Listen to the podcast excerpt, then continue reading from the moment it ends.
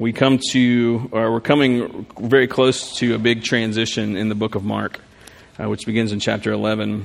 And uh, Jesus is getting more intense with his disciples as the clock is ticking and as his time in Jerusalem approaches.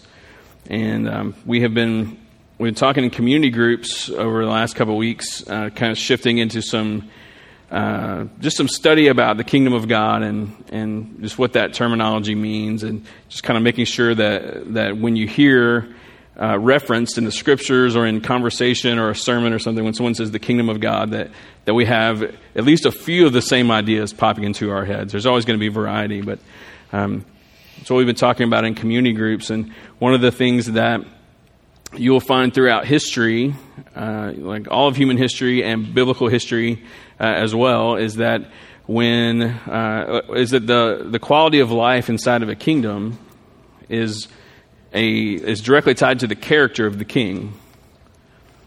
It's a reflection of who he is. And so, in the Bible, when there are uh, when there are, are, bad kings on the throne in Israel, then life is terrible. Um, when there are good, God uh, loving, God honoring kings, then things are great. You see that in the Bible, you see that in human history, you see that in any movie that you watch. That's a reflection of like what a kingdom is like. Um, and so when we talk about the kingdom of God, it's really no different. That the quality of life inside the kingdom of God is tied to the character of, the, of, of our king. It's a reflection of our king. And so we're going to look at this text from that perspective this morning. Mark chapter 10, we're going to start in verse 32. And they were, they, were, um, they were on the road going up to Jerusalem, and Jesus was walking ahead of them, and they were amazed. And those who followed were afraid. And taking the twelve again, he began to tell them what was to happen to him, saying, See, we are going up to Jerusalem, and the Son of Man will be delivered over to the chief priests and the scribes, and they will condemn him to death and deliver him over to the Gentiles. And they will mock him and spit on him and flog him and kill him. And after three days, he will rise. Okay, so let's, let's stop right there. Um, this is the third time that Jesus has talked about his, like what's going to happen to him. His arrest, torture, death, resurrection. It's the third time he's referenced it. Here he goes into a little greater detail, though. Each time he's like added a little, little bit, he's got a little more specific. Um, and so, what I'd like to do this morning is really, in a very, what I think is a simple way, just point out three things about our King that we see through this passage, what we just read in the next one. Three things about the character of our King that tell us what life in his kingdom is like. And uh, the point, though, is not to talk about how great we have it.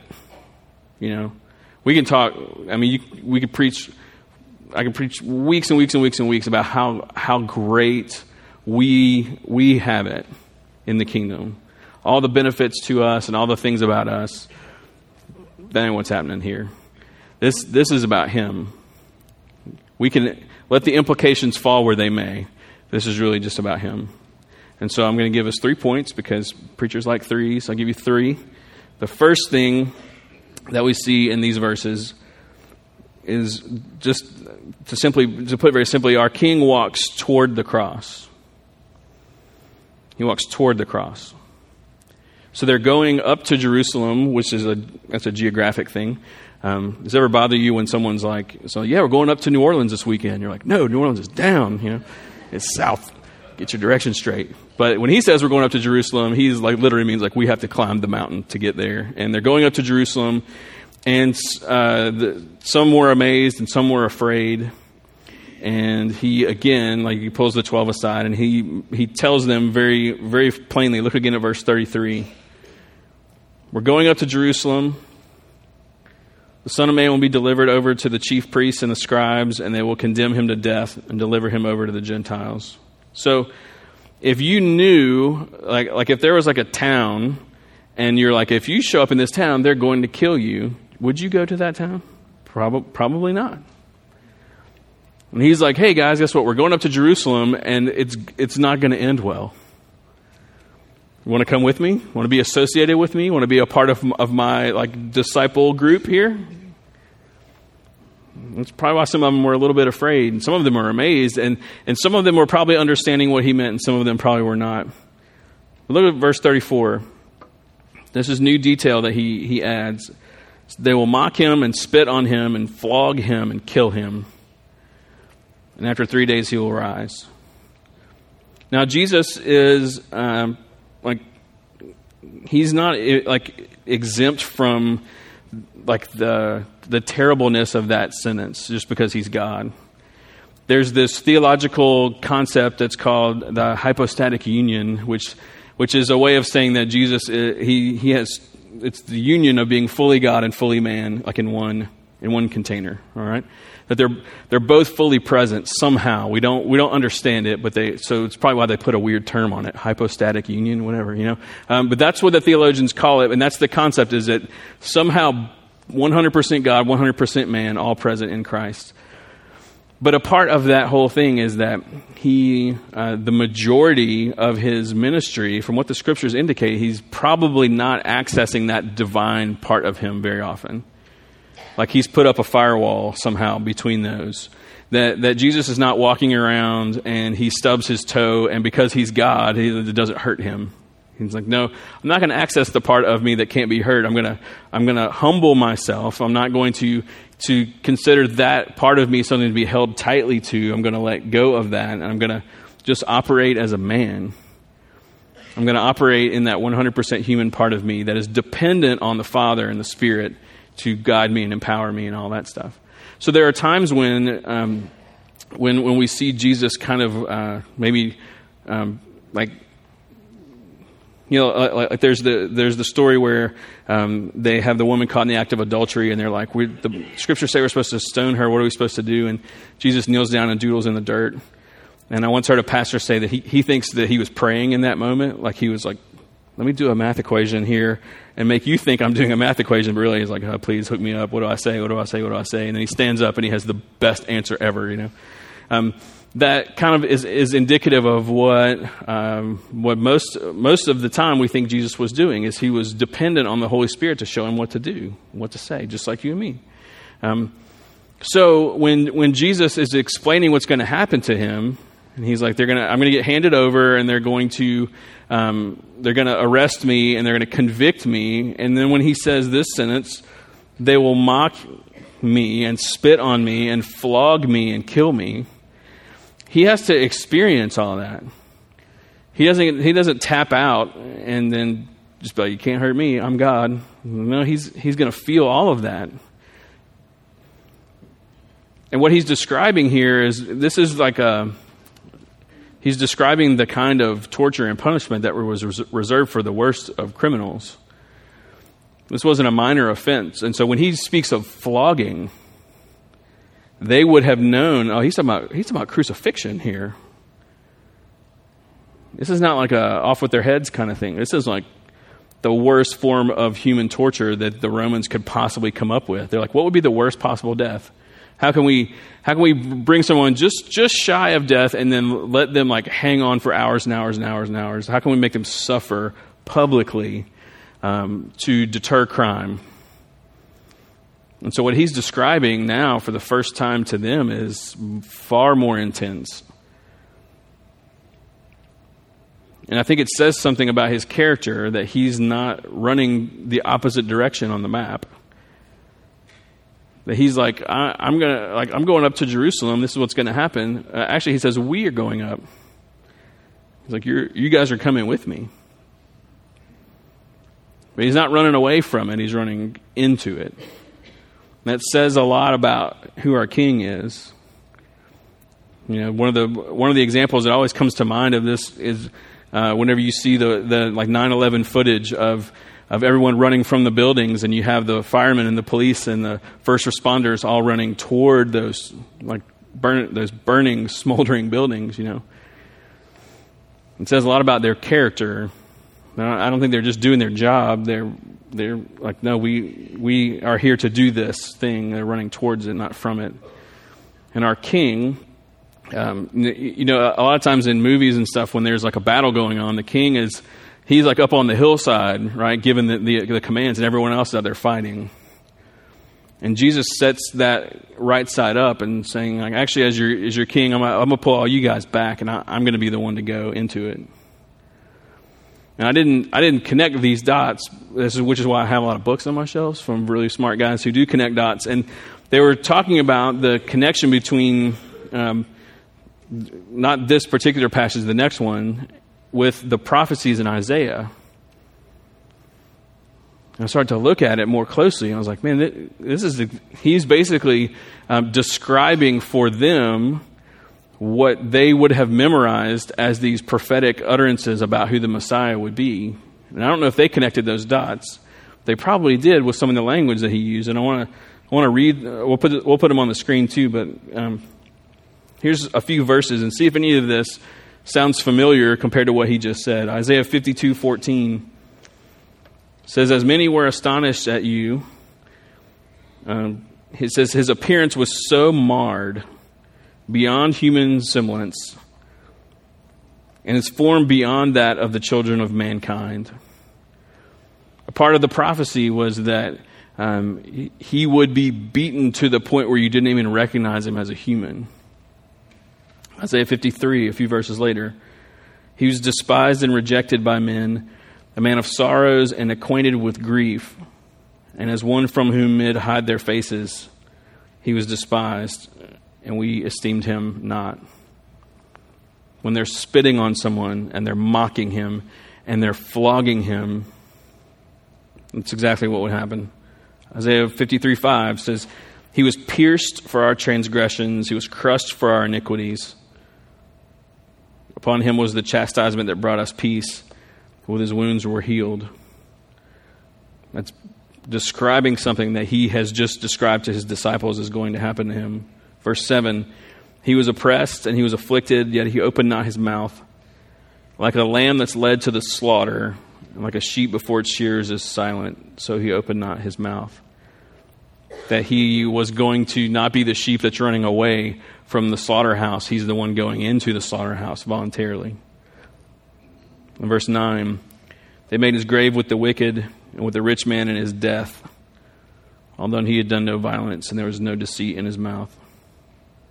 So, to jump back to verse 34, look at it again. They will mock him, spit on him, flog him, and kill him. That description is all that stuff from Isaiah. He's pulling that into the present. He's like, I'm, I'm the one Isaiah was talking about. Now, I don't know if the disciples would have thought that, but we need to think that. Like, we need to understand the connection between those things that he is going to run toward something that terrible. The ESV Study Bible says it this way it says that Jesus walks the path of surrender. Our King walks the path of surrender. Our King is committed to the people of his kingdom. And so if we're if we're going to exalt the character of our king, I think one place to start is remember he's the one that ran to the cross not away from it. Let's keep reading. Verse 35. So this is the this is their response. These, these guys, man. James and John, the sons of Zebedee, came up to him and said, "Teacher, we want you to do for us whatever we ask of you." Parents, you ever have your kids ask you that? You're like, I'm gonna ask you a question. You promise you say yes. it was like, uh, okay. Uh, verse 36. And so he says, "What do you want me to do for you?" They said to him, Grant us to sit, one at your right hand and one at your left, in your glory. Jesus said to them, You do not know what you're asking. Are you able to drink the cup that I drink, or to be baptized with the baptism with which I'm baptized? And they said to him, We are able. Jesus said to them, The cup that I drink, you will drink and with the baptism with which I'm baptized, you will be baptized. But to sit at my right hand or at my left is not mine to grant. But for those, eh, but it is for those for whom it has been prepared. Okay, so they're it's almost like they they didn't hear anything in his description except for the last part that says that he's going to like rise from the dead. You know, like it didn't they didn't really like stop to think much about the terrible death that their rabbi was going to go through. Um, I'm glad that they heard like after three days he will rise, but it's almost like that's all that they really cared about. And to them, uh, it was still like this this messianic role was that like cool, that'll happen You'll rise from the dead, and then you're going to put your like cabinet together. You know, like you're going to assemble your group of leaders for the like m- military and political takeover of Rome. That's right. So like, and everyone like you're going to be super famous when that happens. So we want to make sure whenever it's time to pick to pick your team, to, to pick your your cabinet, your council, um, we want to be we want to be right at your side. Like literally, tell us which one gets which seat of honor next to you. Like they're just they're still thinking in, along these lines, and and Jesus has this like beautiful way of. Uh, there are times when he just puts them in their place, and other times he's like, he's like, you think you can hang with with me? And they're like, oh yeah, we're big time warriors. you know, we're super good at military things. Um, and he's like, yeah, like you'll you'll drink the cup I drink. You'll be baptized with the same like of course, for them it'd be very different. Like they, he's basically saying like, you're going to pay the price for all this. Yeah, it's it's going to be hard. Um, but the the sitting at my right hand and left hand thing that that's not a me thing. That's a that's a father thing. It's not mine to grant. I got real hung up on that on that. Look at, again at verse forty. But to sit at my right hand or my left is not mine to grant but it is for the it's for those for whom it's been prepared. Another character thing about our king is that he he defers to the Father. And that might not seem like a big deal at first, and to me, I was like, like when it first kind of went through my head, I was like, well, yeah, of course he does. But I started to think more about that, like, what what king defers to someone else? Because isn't being a king like isn't that the, like the perk is that you're the bottom line? Like whatever you say, that's how it goes. Isn't that how we've been talking in terms of kingdom? It's wherever it's wherever like what the king says, what he wants done is done. That's where his kingdom is. That's where his territory is. Now, what king is going to say, uh, "Well, you know, that's not really a that's not really a me thing. That's like above above me." Well, our king does. And that's a, that's a character thing. And again, to tie to Isaiah 53, verse 10, it says, It was the will of the Lord to crush him. He has put him to grief. When his soul makes an offering for guilt, he shall see his offspring, he shall prolong his days. The will of the Lord shall prosper in his hand. Look at the first part of that. It was the will of the Lord to crush him.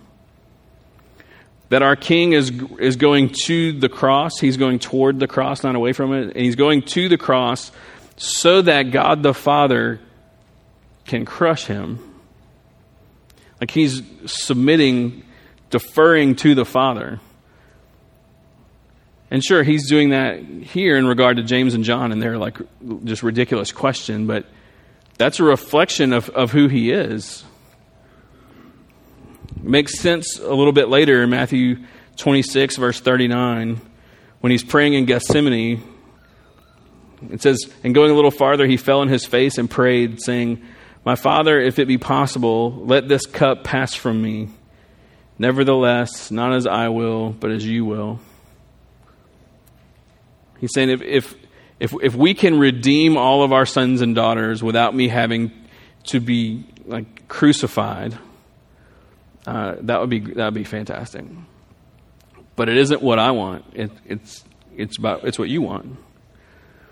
It's why when he teaches us to pray, he says, "Pray to the Father, your your holy, perfect Dad, who is also the King."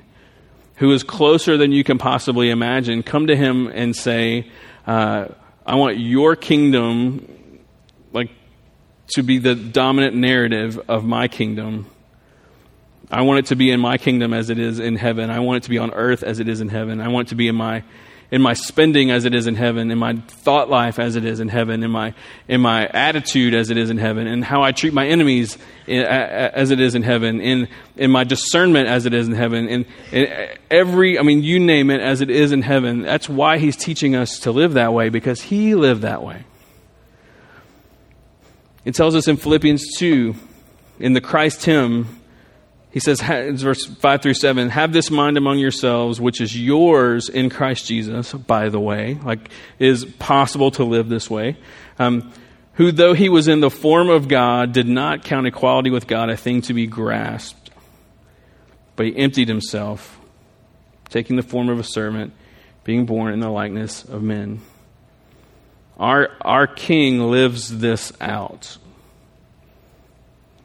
Our King is not insisting on his own way. Our King does all of the things he asks us to do. This exposes things about his character. It exposes his humility. It exposes his love. It exposes his trust in the Father. It exposes his, his o- obedience. Like, this is the guy that we are following him. Who wouldn't want to follow that? You know? He goes toward the cross. He defers to the Father uh, instead of insisting on his own way. Your kingdom come, your will be done on earth as it is in heaven. Here's the last section, verse 41. When the ten, so when the other disciples, when they heard what uh, the other guys had asked, they began to be indignant at James and John. Of, of course, like right, like who wouldn't be? Jesus called to them and said to them, "You know that those who are considered rulers of the Gentiles lord it over them, and their great ones exercise authority over them. But it shall not be so among you." But whoever would be great among you must be your servant Whoever would be first among you must be slave of all. For even the Son of Man came not to be served, but to serve, and to give his life as a ransom for many. He says, Look, you guys want to be leaders so much, you want to be powerful so much, you want to like you want to be my right hand, my left hand. You know you know what that means? Uh, that means you're, you're my right hand, your left hand. Cool. Here's the servant's towel. You take that group over there, and you take that group over there, and I'll take this group right here. We'll be the waiters at the, at the dinner. The guests of honor will be those pushed to the margins. The guests of honor will be those who have nothing to bring at all. And we'll be the ones asking if they need more tea. That's, that's different than the world you grew up in, the world, the world that you want. What you're asking is you're asking to be a part of something that is not real. So, just to make sure we're clear, that's what the kingdom is going to look like. So our king runs, goes toward the cross. He defers to the Father. And the last thing, our king is a self sacrificing servant. He is self sacrificing in, him, in the giving of himself for others. And this is, the, this is like further connection to Isaiah 50, 52 and 53. Uh, here's a couple of examples 52 13. Behold, my servant shall act wisely. He shall be high and lifted up and shall be exalted. So God calls him my servant. 53 5. He was pierced for our transgressions, crushed for our iniquities. Upon him was the chastisement that brought us peace, and with his wounds we are healed. He is self sacrificing, serving you so that you and I can be healed. And it's so easy to make the gospel about our healing instead of about his self sacrifice. Our healing is just a byproduct. Like we're like like and we should be eternally grateful and we should celebrate that and like fist pump that. That's there's time for that. But the gospel is not a, a me centered thing. It's a Christ centered thing. By his wounds, his voluntary wounds, we're healed. 53 verse 10 it was the will of the Lord to crush him. He has put him to grief. And then, when his soul makes an offering for guilt, what do you do with an offering? You, you offer it. That's why I call it an offering here. When his soul makes an offering for guilt, he shall see his offspring, us. He shall prolong his days. The will of the Lord shall prosper in his hand. This was the plan the whole time, but he had to say yes to it, which he did, which is why we're here. Verse 11 Out of the anguish of his soul he shall see and be satisfied.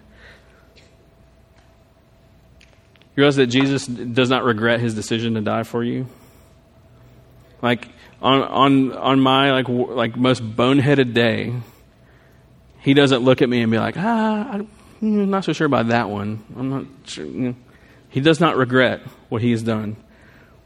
Out of the anguish of his soul, he shall see and be satisfied. By his knowledge shall the righteous one, my servant, make many, many, us, to be accounted righteous and he shall bear their iniquities. Self sacrificing servant says, I'll take, I'll take this unto me, and then I'll give you this in exchange. He's like, let's, let's swap.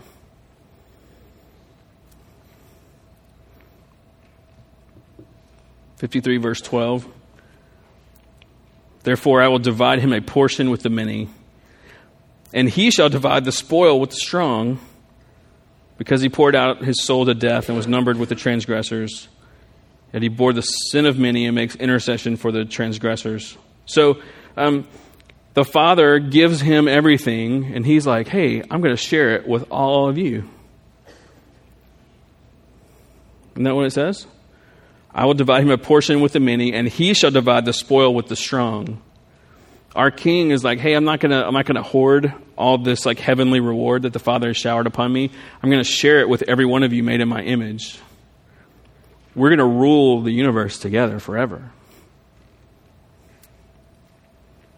And until then, the last part, he makes intercession for the transgressors. So until that gets fully consummated, when, when Christ returns and all the like all that good stuff happens, until then, I'm going to be praying for you. Don't, he could be up there just like, look, I did my part. I need some me time. And he's like, no, no, no, no, no. I'm going to intercede in this mind blowing way for every one of our kids. I'm going to stand between earth, heaven, however you want to think of that, between the, the porch and the altar, as it says in the Old Testament. I'm going to be in the middle of those things for you until that's no longer necessary. That, that's who our king is.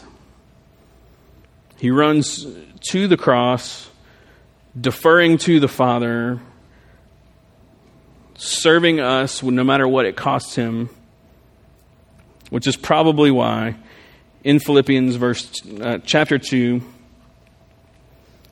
this this hymn had developed in the New Testament church, this thing that they would sing, and we have the lyrics.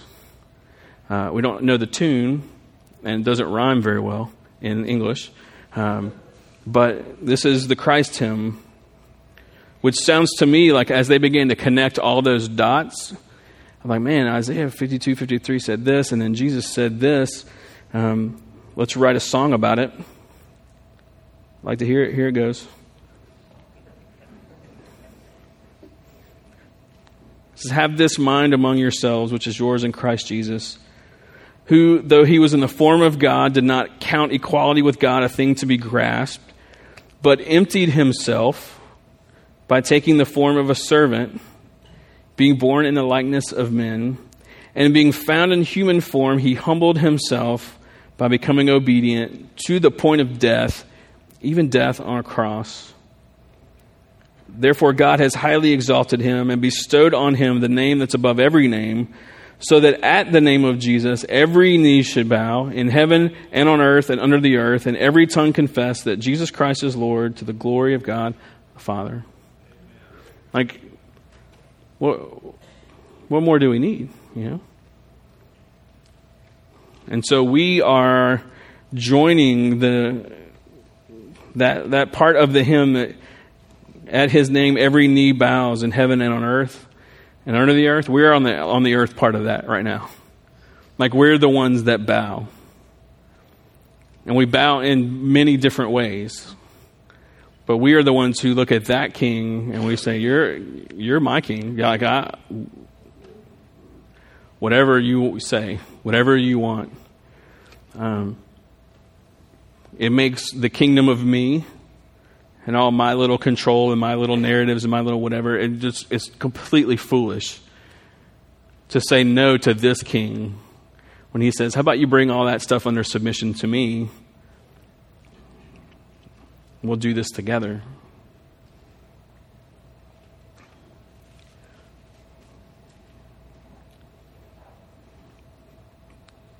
So, some sermons have a real practical application. This one doesn't need it, I don't think. So, we're just going to respond to it. And we're going to respond in the ways that we normally respond. One of them that's probably incredibly relevant today would be communion. The to be able to take bread and uh, grape juice for us and to dip that bread into the juice and to have someone say the body of Christ broken for you and the, the blood of Christ poured out for you. Um, he ran to that. He deferred to the Father and sacrificed himself for you and for me. He took, he took your sins away and gave you his life in exchange. Um, he gave us this meal to remind us because he knew we'd need some tangible things. And so when when you take that into your body, it is a reminder that that like he he has given you everything that you need. And so we're gonna have two stations that are available. You don't have to be a member of this church to take communion here.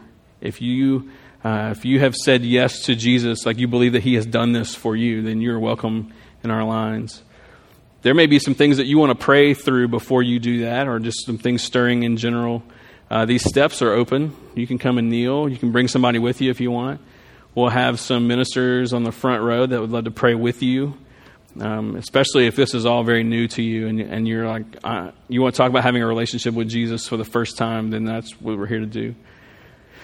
And of course, we're going to sing because this uh, evokes some song in us. And so when I get done praying, we're going to have a number of these things happening all at once if you're here for the first time. But uh, I think that um, such a simple, a simple text, a simple message, just a reminder to to me and to all of us. I, I think that um, this is all about Him. We benefit greatly, but it begins and ends with Him, and He's everything in between. So I'm going to pray for us. Let's stand together about that. God, I'm so thankful for your goodness and just the simplicity of uh, just how calm you were in that text.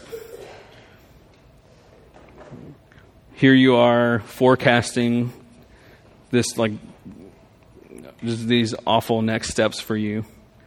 And no one around you understood. And yet you just stayed so focused. You stayed so humble and so obedient and so driven. It didn't matter if everyone understood. You knew that they would eventually, uh, it would make it would make more sense down the road.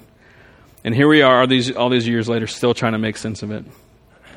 So I'm thankful that you're patient with us as we continue to, to have these things drive deep down into our hearts and minds.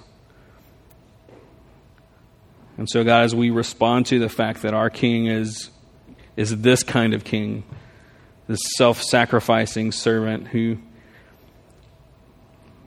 who emptied himself in so many ways for us who said yes to the Father. As we respond to that kind of the, the character displayed there, I pray, God, that whatever you had in mind when you created communion and prayer and, and song, uh, all of these are supposed to be responses to who you are. And so I pray that all those things would play the role you had in mind this morning and that we would just exalt you in beautiful ways in our remaining time together. We love you, Father, and uh, we love you, Jesus. We pray this in your name. Amen. All right, our tables are open, and we're going to sing together in just a second as soon as I get all hooked up here. Um, let's just give him this a beautiful time of response.